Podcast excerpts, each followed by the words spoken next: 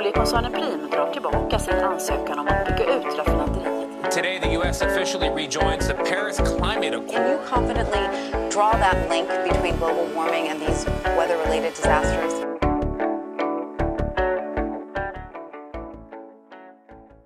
Välkommen till ett nytt avsnitt av Planet och politik. Kul att du lyssnar. Eh, vi ska prata om framtiden idag, eh, framtidsscenarier.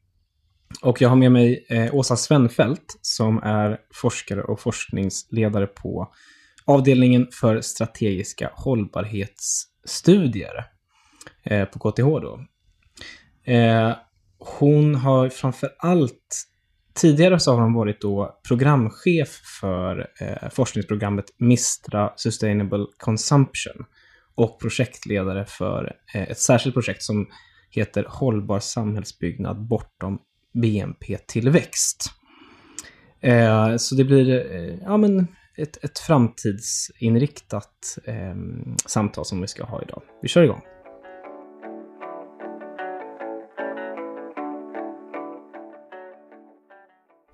Då, välkommen Åsa. Tack så mycket. Kul att ha dig med. Eh, framtidsstudieforskare. Ja. Eh, stämmer det, eller hur? Ja, det stämmer. Vad, vad innebär det att vara den typen av forskare? Eh, det innebär att, alltså, det är skillnad på framtidsforskare och vara framtidsstudieforskare. För framtidsstudier är en sorts eh, metodik kan man säga för att eh, reflektera över och diskutera och analysera möjliga framtider. Så det handlar inte om att studera framtiden, för framtiden finns inte. Det går inte att studera den. Så Nej, det det. handlar mer om att med olika typer av metoder försöka förstå vad som skulle kunna hända i framtiden. Eh, Det finns ju ett oändligt antal möjligheter för vad som skulle kunna hända. Men ändå reda ut lite olika möjliga alternativ för att förhålla sig till det. Och också studera vad som skulle kunna hända om vi vill uppnå ett visst mål. Eller hur framtiden Mm. skulle kunna se ut om vi skulle vilja uppnå ett visst mål som klimatmål till exempel. Just det. Så det handlar om metoder för att ett systematiskt sätt att reflektera över och analysera möjliga eh, vägar framåt och möjliga utvecklingar. Olika scenarier och, eh, och liknande. Mm. Då jobbar man bland annat med backcasting, eller hur? Mm. Va? Som koncept. Att man utifrån ett visst mål, så om, om vi ska nå det målet, vad krävs fram till dess? Eller man backar tiden bakåt till oss då.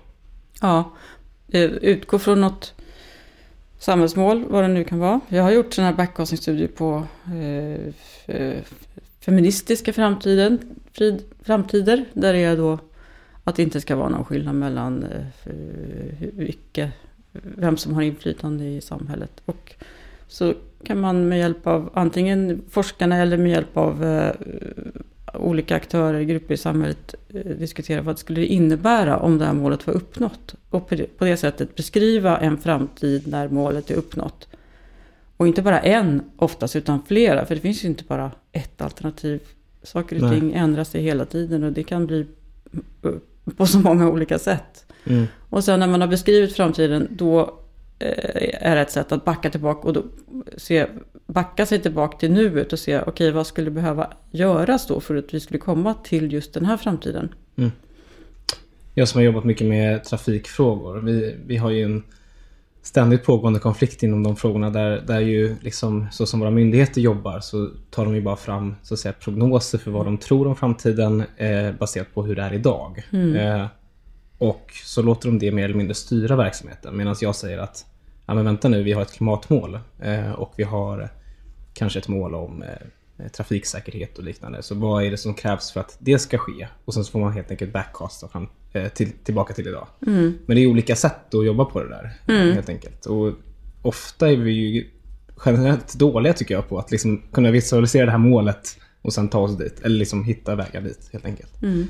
Jag är också ganska dålig på att ens reflektera över att det finns andra möjliga eh, framtider. Mm. För att det här med prognoser, då blir det att då utgår vi från eh, trender och vad som vi ser just nu och så drar, drar ut det till en framtid. Och eh, det är också en sorts scenario som görs då. Men vi kanske inte tänker på att det är ett av många, utan då tänker folk att det är, att det är det som är, eh, det är det som är framtiden. Mm. Så att vi inte tänker att det finns andra att saker händer hela tiden. Glömmer Mm. bort det. Och då riskerar vi att hamna någonstans där vi inte är förberedda på vad som händer. Eller att förbereda på förändringar och kanske inte kan uppnå mål överhuvudtaget. Mm. Det du har jobbat med mycket de senaste åren det är ju bland annat det här projektet Scenario för hållbart samhällsbyggande bortom BNP-tillväxt. Jag tänker vi ska fokusera eh, mesta del av, delen av vårt samtal på just det. Ehm, först och främst, visst var det en del, eh, liksom, blev det inte lite politiska kontroverser kring att det här eh, projektet startades? Var det inte så att det kom en del politiker och var arga över det här? Eller var, jag, vet inte, jag minns att det var någon sån. Kommer du ihåg om det var någon? Nej, det märkte inte jag i alla fall. Nej, men för jag tror att det var någon som... Det kan ha varit någon... Det här ska inte bli partipolitik, men det var någon... eh, Jag tror moderatpolitiker som var jättearga över, över just att vår forskning ska inte gå till det här. Våra forskningsmedel ska inte... Ja, det Eh. kanske inte jag... Den, det kanske jag missade. Skönt det skönt dig, politiska, Hans. ja. Däremot så var det ju... äh, Från många andra håll så var det ju äh, att det, det var inte... Det är inte forskning, det kan man inte hålla på och forska på att det är liksom kasta bort pengar. Men jag hade inte hört det, att det kom från politiker faktiskt. Nej, Men jag har hört det kanske från jag andra. som hänger för mycket på Twitter. Ehm, vi ska prata om de här olika scenarierna. Men jag tänkte bara inleda lite med... Om vi tänker oss... Eh, eh, ja, en liten bakgrund här kring vad BNP-tillväxten har lett till idag. Ja, och nu kommer jag fokusera på de negativa delarna för att det är det som är relevant tänker jag. Eh, det finns ju massa positiva följder av BNP-tillväxt naturligtvis. Ehm, men om vi liksom blickar tillbaka då och tittar på lite siffror sådär eh, till eh, de senaste 50 åren då.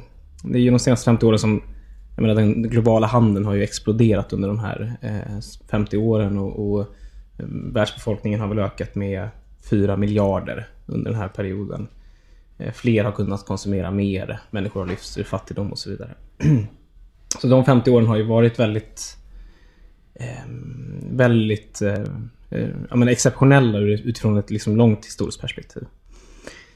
Jag hittade en rapport som, från FNs International Resource Panel.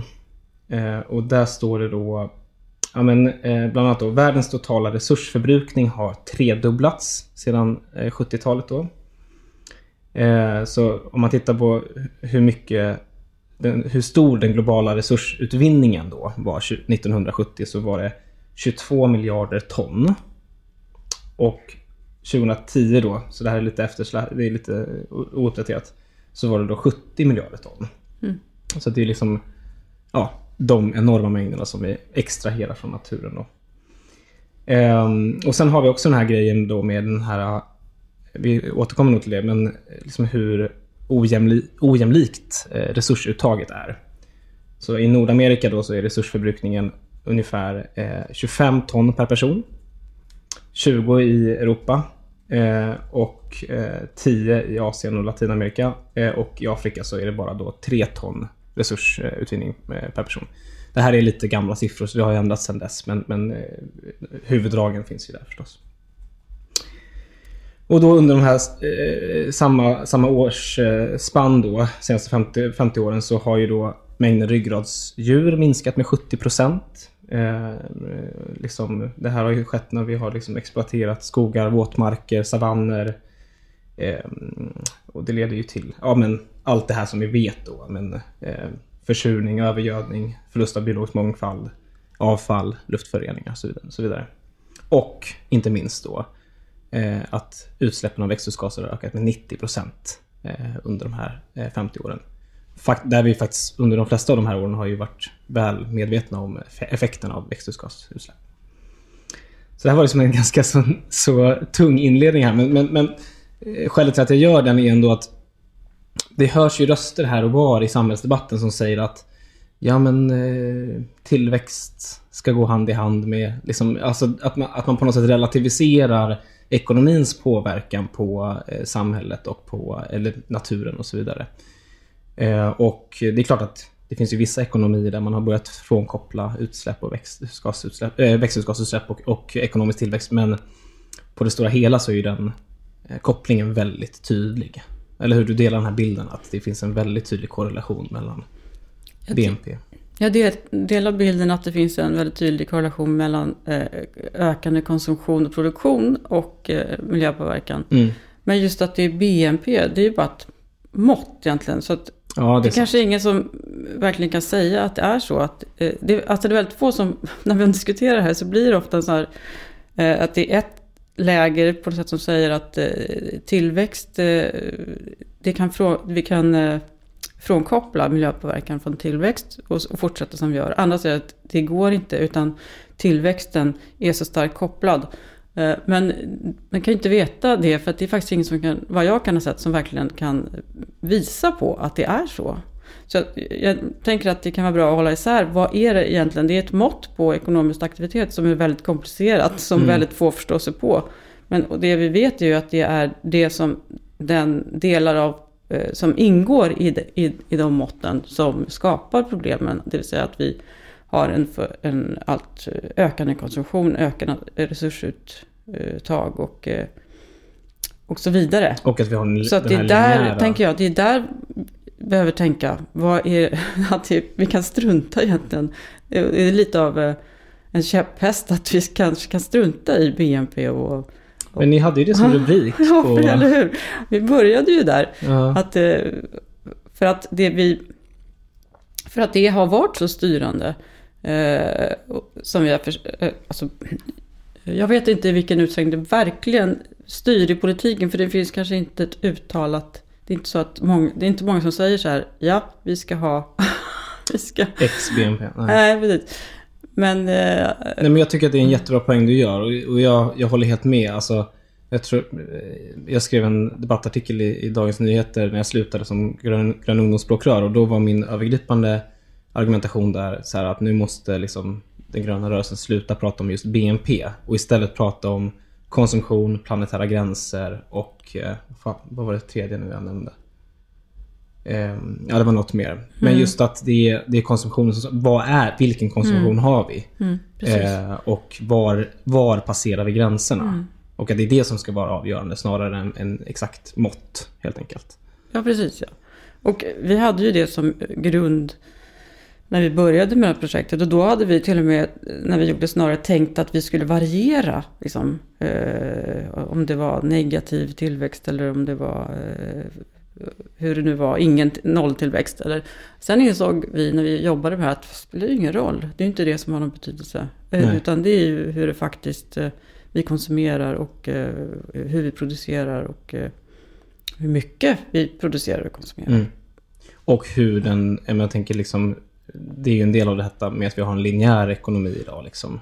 Och in, alltså att den inte, helt enkelt inte, att, att kretsloppen inte är slutna. Mm. Eh, att eh, liksom modellen, affärsmodellen för, för produktion idag ser ut så som det gör liksom. Mm. Precis. Ja men precis. Men, men om vi tittar då lite mer på, på ert projekt här. Vad, vi börjar med syftet här. Alltså vad var bakgrunden till att ni ville göra det här? Mm. Alltså från början var det att vi, jobbade ett annat projekt som handlade om avfallshantering. Och eh, då gjorde de scenarier där och då kunde vi se i de scenarierna som de forskarna tog fram att avfallsmängderna ökade eh, i, hela tid, i alla scenarier. De ökade mindre när de hade ändrat på eh, eh, tillväxten och då tillväxt som ökande konsumtion och produktion.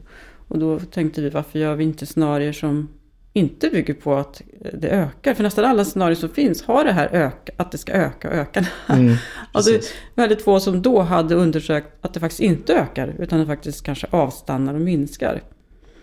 Och vi eh, tänkte då det måste vi ju göra, eh, undersöka. Vad skulle kunna hända då? Eh, Så det baserade sig på det.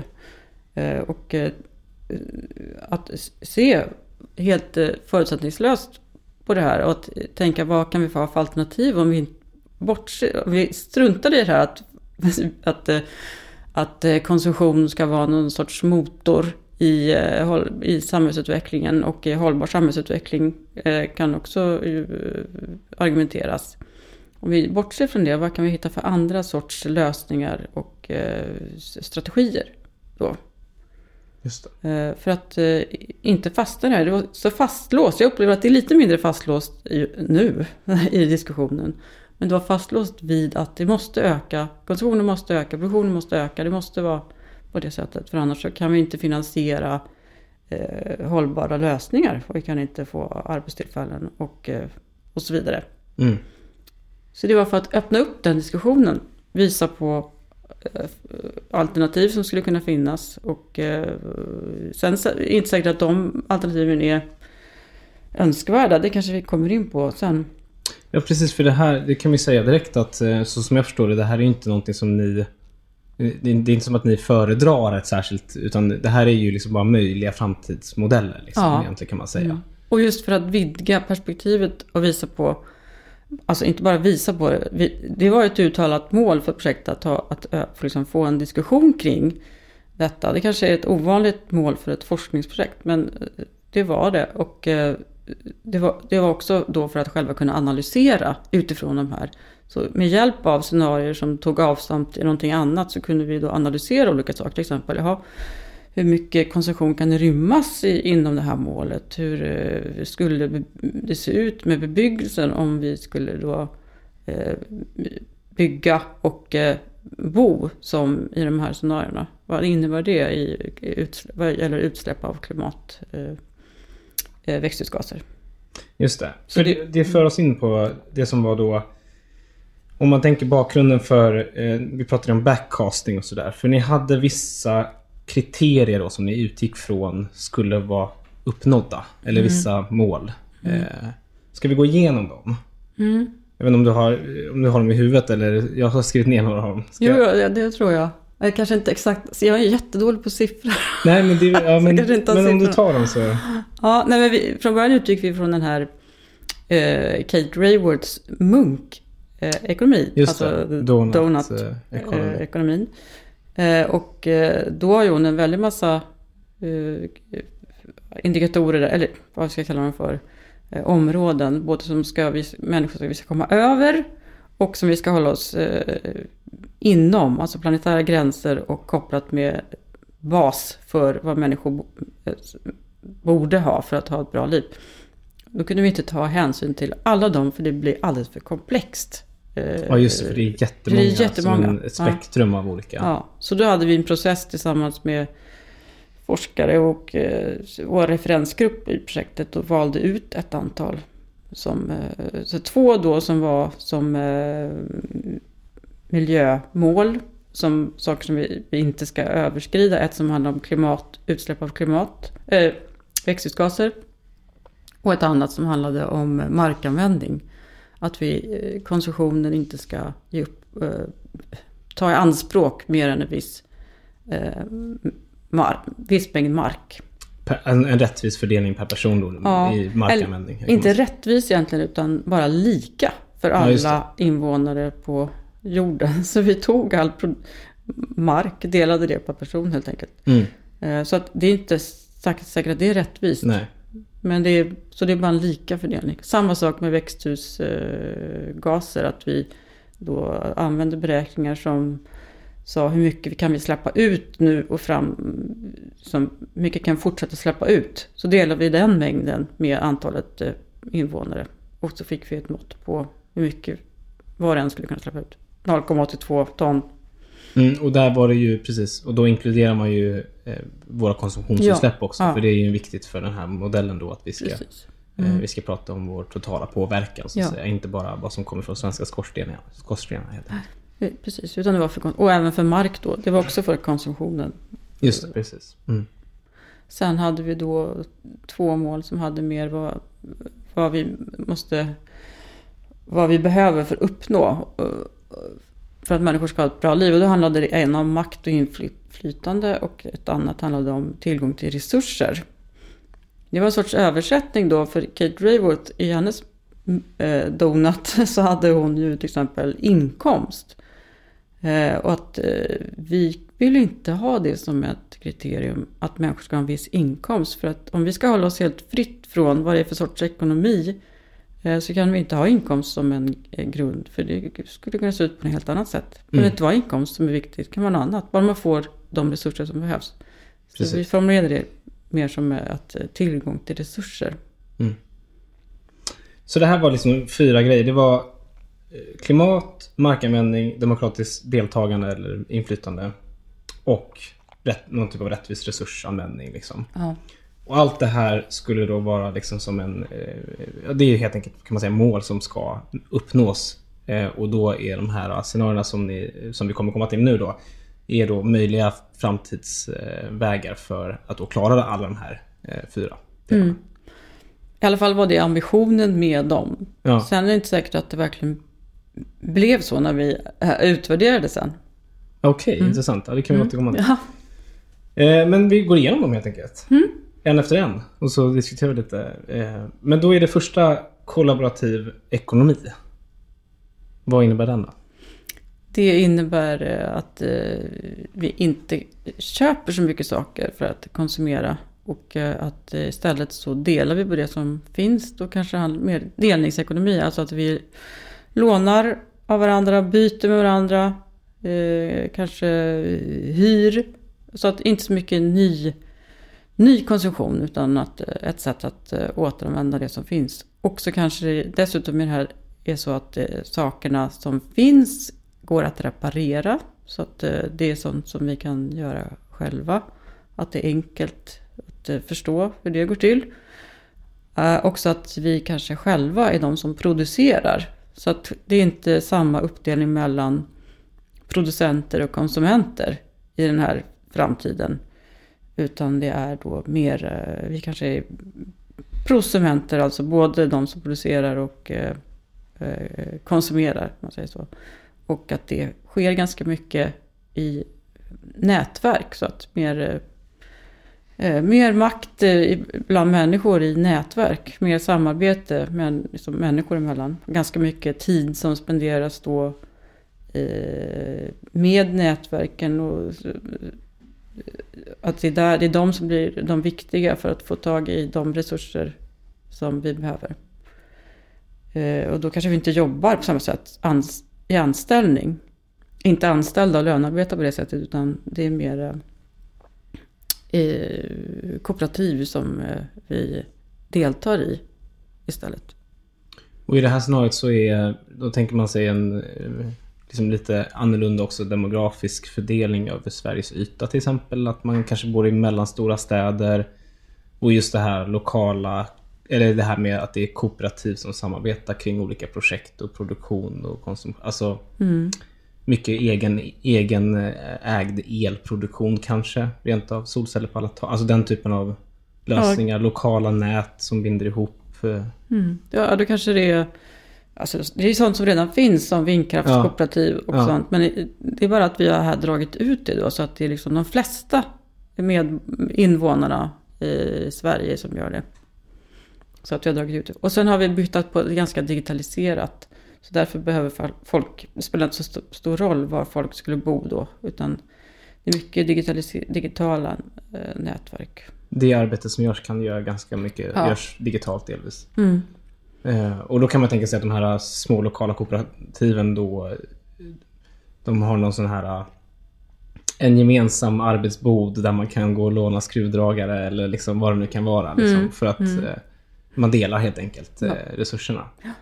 Och sånt. Allt det här som vi beskriver i där, den där framtidsbilden finns ju egentligen redan. Mm. Utan det är bara tanken, det är bara att utmana tanken och, och säga att så här skulle det vara för de flesta då. Att, att, att vi skulle leva på det här sättet, de flesta av oss. Mm. Men ja, det där är ju verkligen, det är precis som du säger, det finns redan samtidigt som det, finns, det har ju liksom inte nått igenom i alla sektorer heller. Alltså, jag, jag tänkte på det, jag har ju flyttat nyligen och, och det, när man flyttar så är det ju massa stök och bök med liksom, ja men nu ska jag sätta upp den där tavlan och då ska, krävs det någon, någon skruvmejsel som jag kanske inte har hemma just då och sådär. Och, och då är ändå, då är ändå den naturliga tanken som dyker upp i, i, i huvudet, vart är närmsta järnaffär? Så att jag kan köpa en skruvmejsel. Men det är ju så onödigt egentligen. Alltså, jag tänker på det mycket så här att bostadsrättsföreningar och sånt, att man borde bara ha en gemensam liten bod längst ner som man delar gemensamt. Eh, på samma sätt som att man har en, en gemensam tvättstuga i, i många fall. Men just det där tänkandet, eh, eh, det är ju annorlunda än vad, vad normen ändå är idag. Även om det, det- finns alternativ. Absolut, det är jättelångt ifrån hur det är Mm. i, i, som, eh, bland eh, i de flesta sammanhang. Så Mm. det är därför det är, det är, därför, det är som en av nytt, nyttorna med att göra sådana här mm. framtidsbeskrivningar som drar ut någonting i en viss eh, riktning. Till exempel att vi säger att eh, delningsekonomi är det som är dominerande. Då kan man sedan analysera det och fundera på vad är det för åtgärder som skulle kunna behövas för att komma närmare den eh, utvecklingen. För det är ju väldigt långt ifrån det nu. Mm, verkligen. Eh, nästa scenario är eh, kanske gans, lite besläktad än de första. Men det är ju det här lokal självförsörjning då. Man kan säga att det är... Eh, du får ju beskriva det, men är det eh, lite som första scenariot fast ännu längre? Att man dragit ännu längre kanske? I det första så är det ju lite mera... Så, det behöver inte vara lokalt egentligen, utan då, alltså, digitala kontakter kan ju ske i det. det kan vara, man kan vara var som helst. Det behöver inte vara ja, lokalt. Man kan ha ett kooperativ som är eh, nationellt övergripande. Alltså det kan, vara, det kan vara kooperativ som sträcker sig över flera länder till och med. Så inget säger något egentligen om skalan i det, eh, Nej, okay. i det som handlar om ko eh, kollaborativ ekonomi. Medan i det här så är skalan väldigt lokal. Och beslutsfattandet och eh, hur vi lever är väldigt lokalt. Så att vi reser inte knappt någonting utan rör oss väldigt mycket där vi bor.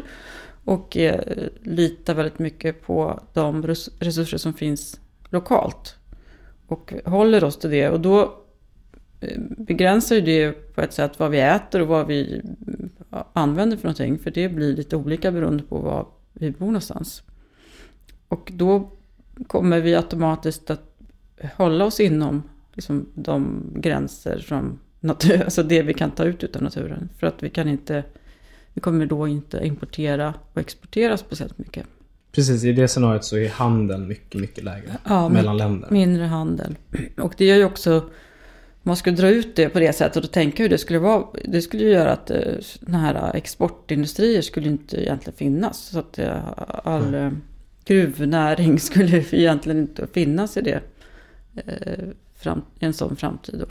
På det, det sättet också, i alla fall. Och därmed också är det ett mindre digitalt scenario kan man säga. Det är inte samma teknik. Nej, det är inte samma. Eh, vi har, vi har sagt att vi, alltså, det var, när vi beskrev det här så fick vi mycket kritik. Och det var att det var att gå tillbaka till bondesamhället ja, och så. Men eh, vi menar ju inte att, eh, det är inte egentligen beskrivet så, det är inte meningen att vi ska riva upp all den infrastruktur som redan finns. Det hade vi inte tänkt. Så att det är inte att gå tillbaka. Det är att bygga vidare på det som finns men att, eh, att skalan är helt annorlunda. Att vi, och varifrån resurserna kommer är helt annorlunda. Att vi kanske då, och inte heller lönearbetar lika mycket utan jobbar mer för vår egen försörjning tillsammans med andra människor i lokalsamhället.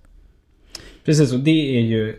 Om man jämför med de andra scenarierna så det här är ju då kanske det scenariot där man är eh, kanske mest beroende av de nära och kära runt omkring sig. Så att man kanske mm. sköter de äldre gemensamt. Mm. Eh, man, egentligen all, all välfärd sker i, inom gruppen kan man väl mm. säga. Eh, och egen odling och allt det där. Precis ja. Och så familjen kanske är mer viktig, att man bor ihop i olika generationer och så. Det mm. behöver inte vara blodsbandsfamiljer. Alltså, utan kanske man i alla fall bor ihop i flera generationer. För det var ju en viktig sak att illustrera i de här snararna. Välfärd, hur, välfärdstjänster, hur går det till då?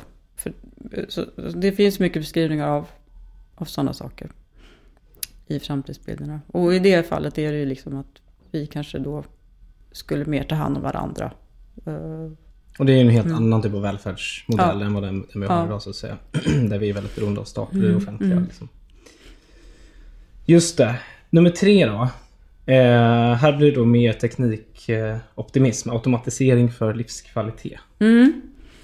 Ja, den utgick ju egentligen från den här tanken att eh, vi redan borde ha gått ner i arbetstid så pass mycket med den produktion, produktivitetsökning som har varit, eh, som ju bygger på eh, Keynes och eh, andra. Eh, jag vet inte när det var, men det var ett bra tag sedan. Så mm. att det är gamla idéer om att vi borde ha kunnat eh, växla in den här produktionsökningen i produktivitet mot minskad arbetstid, fast det inte har hänt. Att vi jobbar ännu mer nästan än fast vi har massor med eh, kapital i, produktionen som gör arbete åt oss och ändå arbetar vi. Så det, Det är jättebra som bakgrundsbild att eh, jag såg någon graf på det de senaste 30 åren eller 40 åren eller vad det var. Så kunde man se att antalet arbetade timmar i ekonomin mer eller mindre har legat stilla. Till och med kanske ökat lite sådär som, som du nämnde. Men så kan man se att samtidigt som det har skett så har produktivitetsutvecklingen gått ganska så stadigt uppåt. Ehm, så att liksom, den, den traditionella kopplingen som har funnits mellan just arbetade timmar och produktivitetsutveckling, den är redan bruten. Alltså det var ganska länge sedan så vi bröt den, den kopplingen. Och nu så sköter så att säga produktiviteten sig själv i mycket större utsträckning. Och det skulle då kunna vara ett väldigt starkt argument för just eh, arbetstidsförkortning eh, i utbyte då. Ja, Eh, och speciellt som det finns då väldigt mycket oro för att jobb ska försvinna framöver i och med att eh, många arbetsuppgifter blir inte, Precis. eh, behövs inte längre för att eh, de blir automatiserade. Så då istället för att se det som ett hot så skulle man då kunna se det som en eh, möjlighet att vara, möjlighet till frihet från arbete. Mm. Och att istället dela på det, de uppgifter som finns och att då måste ju också eh, produktionen eh, och det, eh, de in, som vinster som produktionen ger fördelas om på något sätt. Annars fungerar det inte i, i praktiken. Ja, precis. För det är ju en helt central del här som, Ja. som jag tror... Eh, jag menar apropå Piketty och, och, och liksom... Eh, om man tittar på de globala kapitalflödena att, att väldigt mycket av den här produktivitetsutvecklingen som har skett, den har ju tillfallit liksom kapitalägarna. Ja, Och eh, det är ju en uppenbar risk att om mer och mer automatiserat sig, men då är det vissa som inte får någonting utav det överhuvudtaget. Utan då, då måste man ha en, en om, om, omfördelning som är kraftfull. ja. För Eller här- en annan beskattning. Det kan vara att eh, det är skatt på kapital istället för arbete. Exakt, Mm. precis. För i det här scenariot så, så spänner ni bågen också och säger 10 timmars arbetsvecka. Ja, Det låter precis. härligt. Ja. ja, eller hur? Det är faktiskt många som har blivit provocerade utav Ja. av det. När vi har pr- pratat om snarare att vad ska vi göra med all den här tiden? Ja. Det är ju, att det är väldigt jobbigt att tänka. Ja, Att en sorts skräck för det där. Att eh, det ska bli tomhet. Eh, Men eh, det, är inget som säger... Då, då har vi haft en sociolog med som har diskuterat, som har skrivit om det här. Och det betyder inte att eh, vi skulle jobba tio timmar i veckan varje vecka. Det kan lika gärna vara så att man tänker arbetstid över, över sitt liv lite mer. Eh, Just det. Anpassar hur mycket vi jobbar i förhållande till livssituationen. mm. Jobbar väldigt mycket eh, under tid som det passar och sen mycket mindre när det inte passar. ja precis. Kan vara varannat år eller... eller Ja, men det är ju också egentligen en naturlig tanke med tanke på, jag menar, om man bara går till mig själv, när jag var mellan liksom 18 och 27, mm, då hade jag ju mycket mer energi än vad jag har nu. Och dessutom, jag menar, man kanske inte...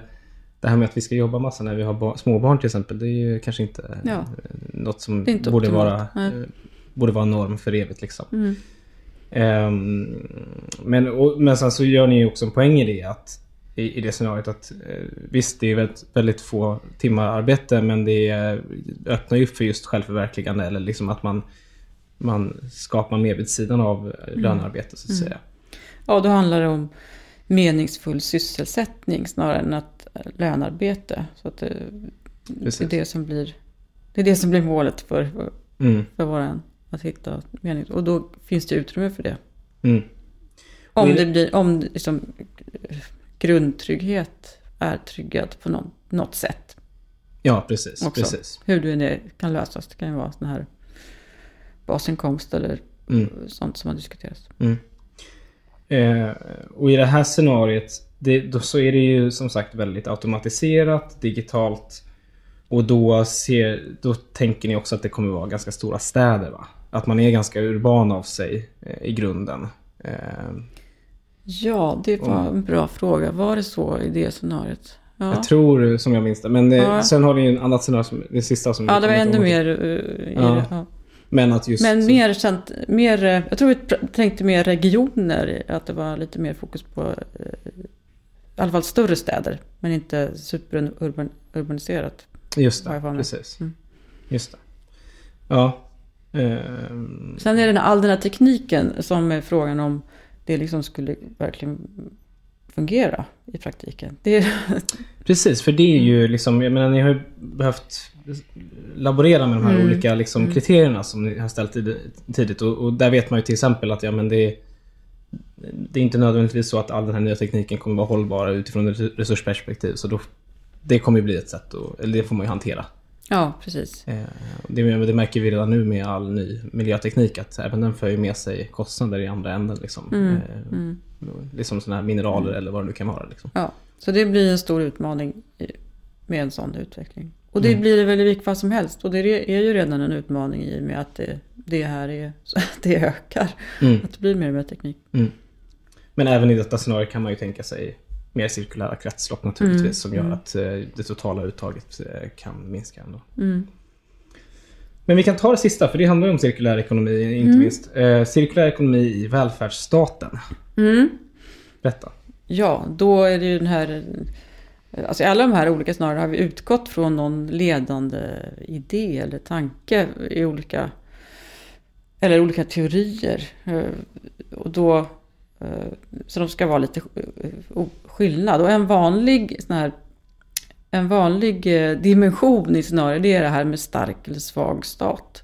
Och så då har vi använt det i det här att det är en stark stat som styr. Eh, Och då eh, för att utforska det helt enkelt. Och då kopplat det till att det är cirkulära, helt cirkulära flöden. Eller kan det vara cirkulära flöden? Ja, cirkulära, att det är kretslopp i alla fall. Ja. Så då skulle det finnas möjlighet för att styra med ganska stark hand. Och då har vi sagt att det är ett ganska starkt näringsliv här också som gör det tillsammans. Så att det är ett samarbete med näringsliv. Och att invånarna inte behöver vara speciellt aktiva utan det är bara det är lätt att göra rätt och Mm. det är svårt att göra fel. Behöver inte vara så aktiva utan det mesta löses automatiskt åt, åt oss. Mm. Så det är lite helt, i de andra är vi ganska mycket aktiva. Eller i alla fall två av dem aktiva medborgare. Här kanske vi inte är det. Mm. Just det. Mm.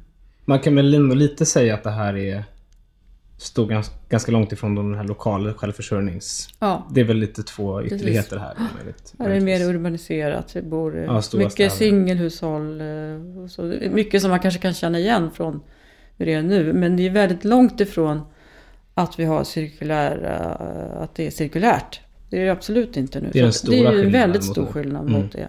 Mm, precis. Det- Det är ju väldigt, alltså det är ju något som diskuteras väldigt mycket men det är ju så långt borta ändå. Mm. Mm. Det, en sån här, ett sånt här scenario tycker jag verkligen är... Alltså det finns ju väldigt många fördelar med det. Men sen så är det så intressant att, att resonera kring möjligheten till det. Eh, med tanke på att liksom nuvarande ekonomisk modell bygger nästan på att man adderar någonting till ekonomin. Alltså någonting utanför själva... Alltså någon typ av resurs. Eh, för välfärdstjänster till exempel, de kan man fortsätta konsumera men de leder sällan till liksom additionell tillväxt eftersom man kan inte effektivisera välfärdstjänster hur mycket som helst. Men just eftersom man kan effektivisera en gruvprocess eller en eh, produ- produktionsprocess så kan man få ut ytterligare tillväxt ur den och det är lite så som dagens ekonomi liksom fungerar. Eh, och här är ju frågan liksom när man väl har slutit de där kretsloppen då finns det inte så mycket mer att effektivisera.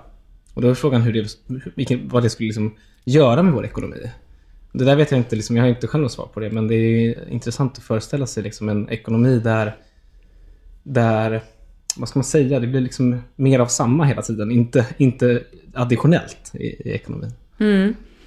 Men eh, det behöver ju inte vara ett eh, problem. Nej, nej, nej, nej, nej. Utan det är bara att inte, ja. Det kan vara, jag menar det är det här med att eh, öka, växa, bli större hela tiden. Att det också behöver reflektera över det i näringsliv och eh, att var, måste, det vara, måste det vara så? Nej, det kan lika gärna vara som en steady state ekonomi som Herman Daly eh, beskriver, att det inte ökar.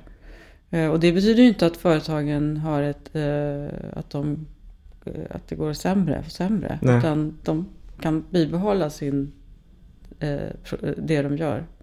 Men, men, så det är en sak. Men sen också så det som kan, det värdet som kan som föras in och öka, det är ju sådana här saker som människors bekvämlighet. Mm. Eh, Det är ju sånt som, sådana nya affärsmodeller som mina kollegor i det här hållbar, om hållbar konsumtion undersöker. Då kanske det är det som är det som marknadsförs. Det är, det är bekvämare att göra så här. Det är bekvämare att hyra en sak istället för att köpa en ny. Eh, Då är det det som är det som tillförs snarare än själva den fysiska resursen. Exakt. Mm. Alltså egentligen kan man säga eh, de, det är de personella resurserna som kommer ta över mer. Ja, Eh, skulle det precis. kunna vara. Ja, Mm. ja. Är det förresten... Man brukar prata om tjänstesamhället. Vilka, är den liksom, var är den mest utbredd? Det kanske är det här cirkulära för att det kräver eh, att man liksom reparerar mycket. ja precis. Eh, Men även i det här Också- kollaborativ ekonomi kommer ju liksom tjänster vara helt centralt. Ja, fast då kanske vi inte köper tjänster. Nej, då, just det, då, byter, ger man, bara- Mm. då byter man. Just det, just det, precis. Man delar. Det kanske inte är, då, då kanske inte det syns så mycket. Till exempel som man pratar om BNP. Eh, Skulle inte synas överhuvudtaget i, i BNP. Skulle- Alltså den ekonomiska aktiviteten som är i en eh, delningsekonomi. Den finns ju inte där. Den är inte Nej, den är Den inte, inte mätt, den är inte med. ingen Den ligger monetär, utanför. monetär liksom bedömning av Nej, den. så den ligger ju just nu utanför det systemet. Ja. Eh, Så att skulle vi gå med mot det så blir också BNP liksom ett obsolet mått. Just det. Och, där, och sen så kommer det ju ovanpå det då kommer eh, hela den här aspekten av liksom att en av fördelarna med dagens system är just arbetstrygghet. Man har avtal, man har liksom... Eh, och, och det blir också en sån här... Någonting man verkligen prova och visualisera framför sig. Hur i, i ett samhälle där man eh, ja, jobbar lite eller när man delar på tjänster snarare än lönearbetar. Eh, då kommer ju det se helt annorlunda ut också naturligtvis. Ja, precis. och då är det just det här med kooperativen. Då måste de vara starka och se till så att folk har de välfärdstjänsterna som, som de behöver. Ja. Eh, Och att inte minst hur, hur man ska ta hand om de som inte kan då till exempel dela tjänster med varandra. Då måste ju de ha någon som kan. Nej, det är också någonting som vi har identifierat som en risk med en sån utveckling. Mm. Och det är att eh, det krävs en viss social kompetens. Att delta ta del av nätverk och kunna eh, som vara en del av det här delningsekonomin. Och det är ju inte bara risk i våra scenarier, det är också en risk eh, nu, även nu. Så att det, det, är begräns, det är begränsande vem som kan verkligen delta på de på samma villkor Mm. och som få eh, del av resurser den vägen. Precis. Det krävs någonting, eh, någonting eh, av människor också. Mm. Och ja, precis, så att om man tänker sig kollaborativ ekonomi så kommer det ju krävas den här sociala, sociala delen. I lokal självförsörjning kommer det också krävas att man har liksom Kanske att man, att man inte kan vara så specialiserad. För man måste kunna odla och eh, göra annat. Liksom snickra. Eller så, det, det är ju också en helt annorlunda grej jämfört med dagens arbetsmarknad. Där ju specialisering är liksom det, det som funkar. Liksom. Ja, och då måste man ha liksom fysiska förutsättningar för att kunna göra allt det där i en eh, lokal eh, självförsörjning. Annars så kan man inte heller Nej. få, Nej. få del av det där. Eh, Exakt. Det var något som du sa tidigare som jag sa att jag skulle plocka upp senare. Vad tusan var det? vad det... Var det någonting om vilka respons, vilken respons ni har fått? Jag vet inte. Nej, okej, vi, vi, vi skippar det. Men, men om jag ställer den frågan då. Vad, nu har vi gått igenom de här scenarierna. Vad är... Vilken respons har ni fått liksom? Eh, vad, är, vad, vad har överraskat dig och vad har eh, uttråkat dig i responsen? Alltså, överraskat mig har det att det är många som blir provocerade. Och det, då tänker jag att det är ju bra det för min, min del. För då, meningen är ju med de här att de ska liksom väcka tanken att eh, det, behöver inte vara precis på samma sätt och att de ska, ska vara lite utmanande. Och då vet vi ju att de faktiskt är utmanande. Och att folk blir så provocerade så att de skriver debattartiklar om de här scenarierna. Det, jag tycker det, det överraskade mig och det är också intressant. Och också hur mycket uppmärksamhet de har fått i... Mm. Alltså, jag vet inte, det är inte så att vi har synts överallt i hela Sverige. Men ändå i förhållande till andra projekt som jag har jobbat med så är det här väldigt mycket uppmärksamhet. Och det här projektet avslutades ju 2018 och jag pratar fortfarande om, om de här scenarierna. Vi inbjuden till min podd. Och, ja, Du behöver, inte, du, du behöver inte göra nya scenarier för det är inte, liksom, det är inte, de ska inte uppdateras. Det är inte så att de kommer bli mer riktiga. För de, meningen är inte att de ska förutsäga någon framtid utan just visa på alternativ. Så det överraskar mig all uppmärksamhet och eh, hur mycket de provocerade. Och en annan är att vi har ju varit ute med de här och diskuterat dem i fokusgrupper med eh, i flera kommuner, i Övertorneå, i eh, Malmö och i Alingsås. Och eh, att det, är så, de beror, att det är så olika perspektiv på vad som är positivt och negativt i de här scenarierna beroende på, helt beroende på vilka förutsättningar som, Mhm. olika, eh, som finns. Så att i Övertorneå är det ju väldigt mycket eh, det är väldigt positivt kring lokal självförsörjning. För Mm. det skulle kunna göra, i det scenariot så skulle Övertorneå få mycket mer makt över de lokala resurserna som just nu kanske är statliga eller Ja. några andra bolag som eh, använder det som inte de själva kan ha makt över. Medan i Alingsås kanske det är... Ja, vad var det som de... eh, Malmö i alla fall var väldigt förtjusta i den här kollaborativ ekonomi. Mhm. Mm. Mhm. Och använder helt olika argument för eh, att se liksom, vad som är risker och möjligheter med de olika. Så det var också väldigt eh, intressant och överraskande. Och eh, också bra att ha gjort de diskussionerna när man har diskussioner om... För när, vi, när jag pratar och föreläser och, om de här sakerna så är det som att de flesta tror att nej, men alla tycker väl att det är lokal självförsörjning som är det sämsta. alltså, att- eller vad det nu är för Ja, någonting. det var nog min spontana reaktion Ja, också. precis. Nej, men så är det ju inte. Ja, nej. Jätteintressant. Ja. Eh, vi hinner inte gå in så mycket på hur vi ska, hur vi ska eh, göra för att ta oss till eventuella scenarier i framtiden. Men, men jag tänker att en sak, jag är ju liksom politiker så man är, man är ändå lite sådär praktiskt lagd. Jag, jag tänker att vi kommer ju behöva, egentligen oavsett scenario så att säga, så behöver vi ju på ett eller annat sätt göra det dyrare att plocka ut resurser från naturen. Eh, och ehm, samtidigt måste man ju då hitta något sätt att, att göra alternativ billigare. Eller liksom, kanske att, att vi måste ha en skatteväxling där vi sänker på arbete och höjer på egentligen naturresurser och sånt där. Det är väl egentligen ditåt man, man måste gå eh, på det stora hela för att liksom eh, klara de här kriterierna. Eh, och sen så får man då se, det, blir, det är ju det som jag tycker är intressant med just att titta på scenarier. Då, då vet man ju liksom inte heller vart det tar vägen. Alltså, men än så länge vet man ju inte det förstås. Eh, men just om den utvecklingen ska ske så, så kommer det ta någon av de här vägarna. Eller någon annan, men liksom, det här är några möjliga. Eller alla samtidigt fast på olika skal, olika nivåer. Exakt, exakt.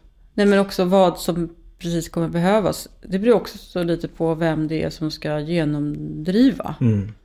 För att eh, det, eh, det kanske är... Så I de här scenarierna är det också så att det är olika aktörer som på något sätt är drivande. Ibland är det kanske människor i allmänhet. Ibland Mm. är det näringsliv. Ibland är det eh, politiken. Mm. Och eh, det är inget som säger heller just nu. Alltså just nu verkar det ju gå långsamt i politiken. Och eh, där jag är så verkar det gå fortare i eh, näringslivet. Mm. Så vad som behöver ske, något behöver ju ske. Och kanske på, Mm. på flera olika nivåer samtidigt. Och eh, politiken kan ofta, jag tror beroende på hur politiken agerar så kommer man ju också landa på olika sätt. För att jag är ju energipolitisk talesperson så jag har ju koll på den delen. Om man tittar på eh, Tyskland, hur de ställer om sin energisektor så är det ju liksom, då är det ju väldigt tydligt att de har jobbat mycket enligt eh, kollaborativ ekonomi. Då är det ju väldigt tydligt att de har ju underlättat för just kooperativ att äga el tillsammans och, och liksom att lantbrukare också ska kunna producera sin egen energi och så vidare. Så lite lokal självförsörjning men framförallt kollaborat- eh, kollaborativ ekonomi. Mm. Medan Sverige har ju haft en helt annan inställning där vi liksom har haft att det, mm, lite det, av det övergripande målet kan man säga har varit just eh, eh, eh, samhällseffektivitet och, och storskalighet kan man säga. Och då har det snarare varit så att vi har s- på olika sätt stimulerat då stora parker eh, av vindkraft till exempel. Och det är ju två olika vägar och man får ju olika eh, output av dem. Tyskland har ju till exempel ett större, vad ska man säga, en större acceptans på många sätt. Eh, eller framförallt de som är med och äger då lokalt eh, har ju väldigt stor acceptans för den typen av modell. Medan i Sverige så finns det ju en del eh, lokalt, eller ganska mycket lokalt motstånd nu för tiden med, mot eh, nya vind, vindparker. Så det är ju också sånt man kan väga in. Ja, just det. Nåväl, ja men eh, vi kan runda av där. Tusen tack för att du ville vara med i podden.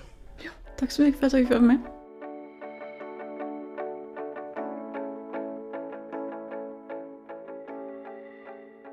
Tusen tack för att du har lyssnat. Eh, det är en fröjd att eh, ha er eh, med mig. Man når mig bäst i sociala medier, Twitter eller Instagram. Jag vill passa på att tacka Christian Hanner som hjälper mig med ljud, vignett och klippning. Och vi hörs igen om en vecka.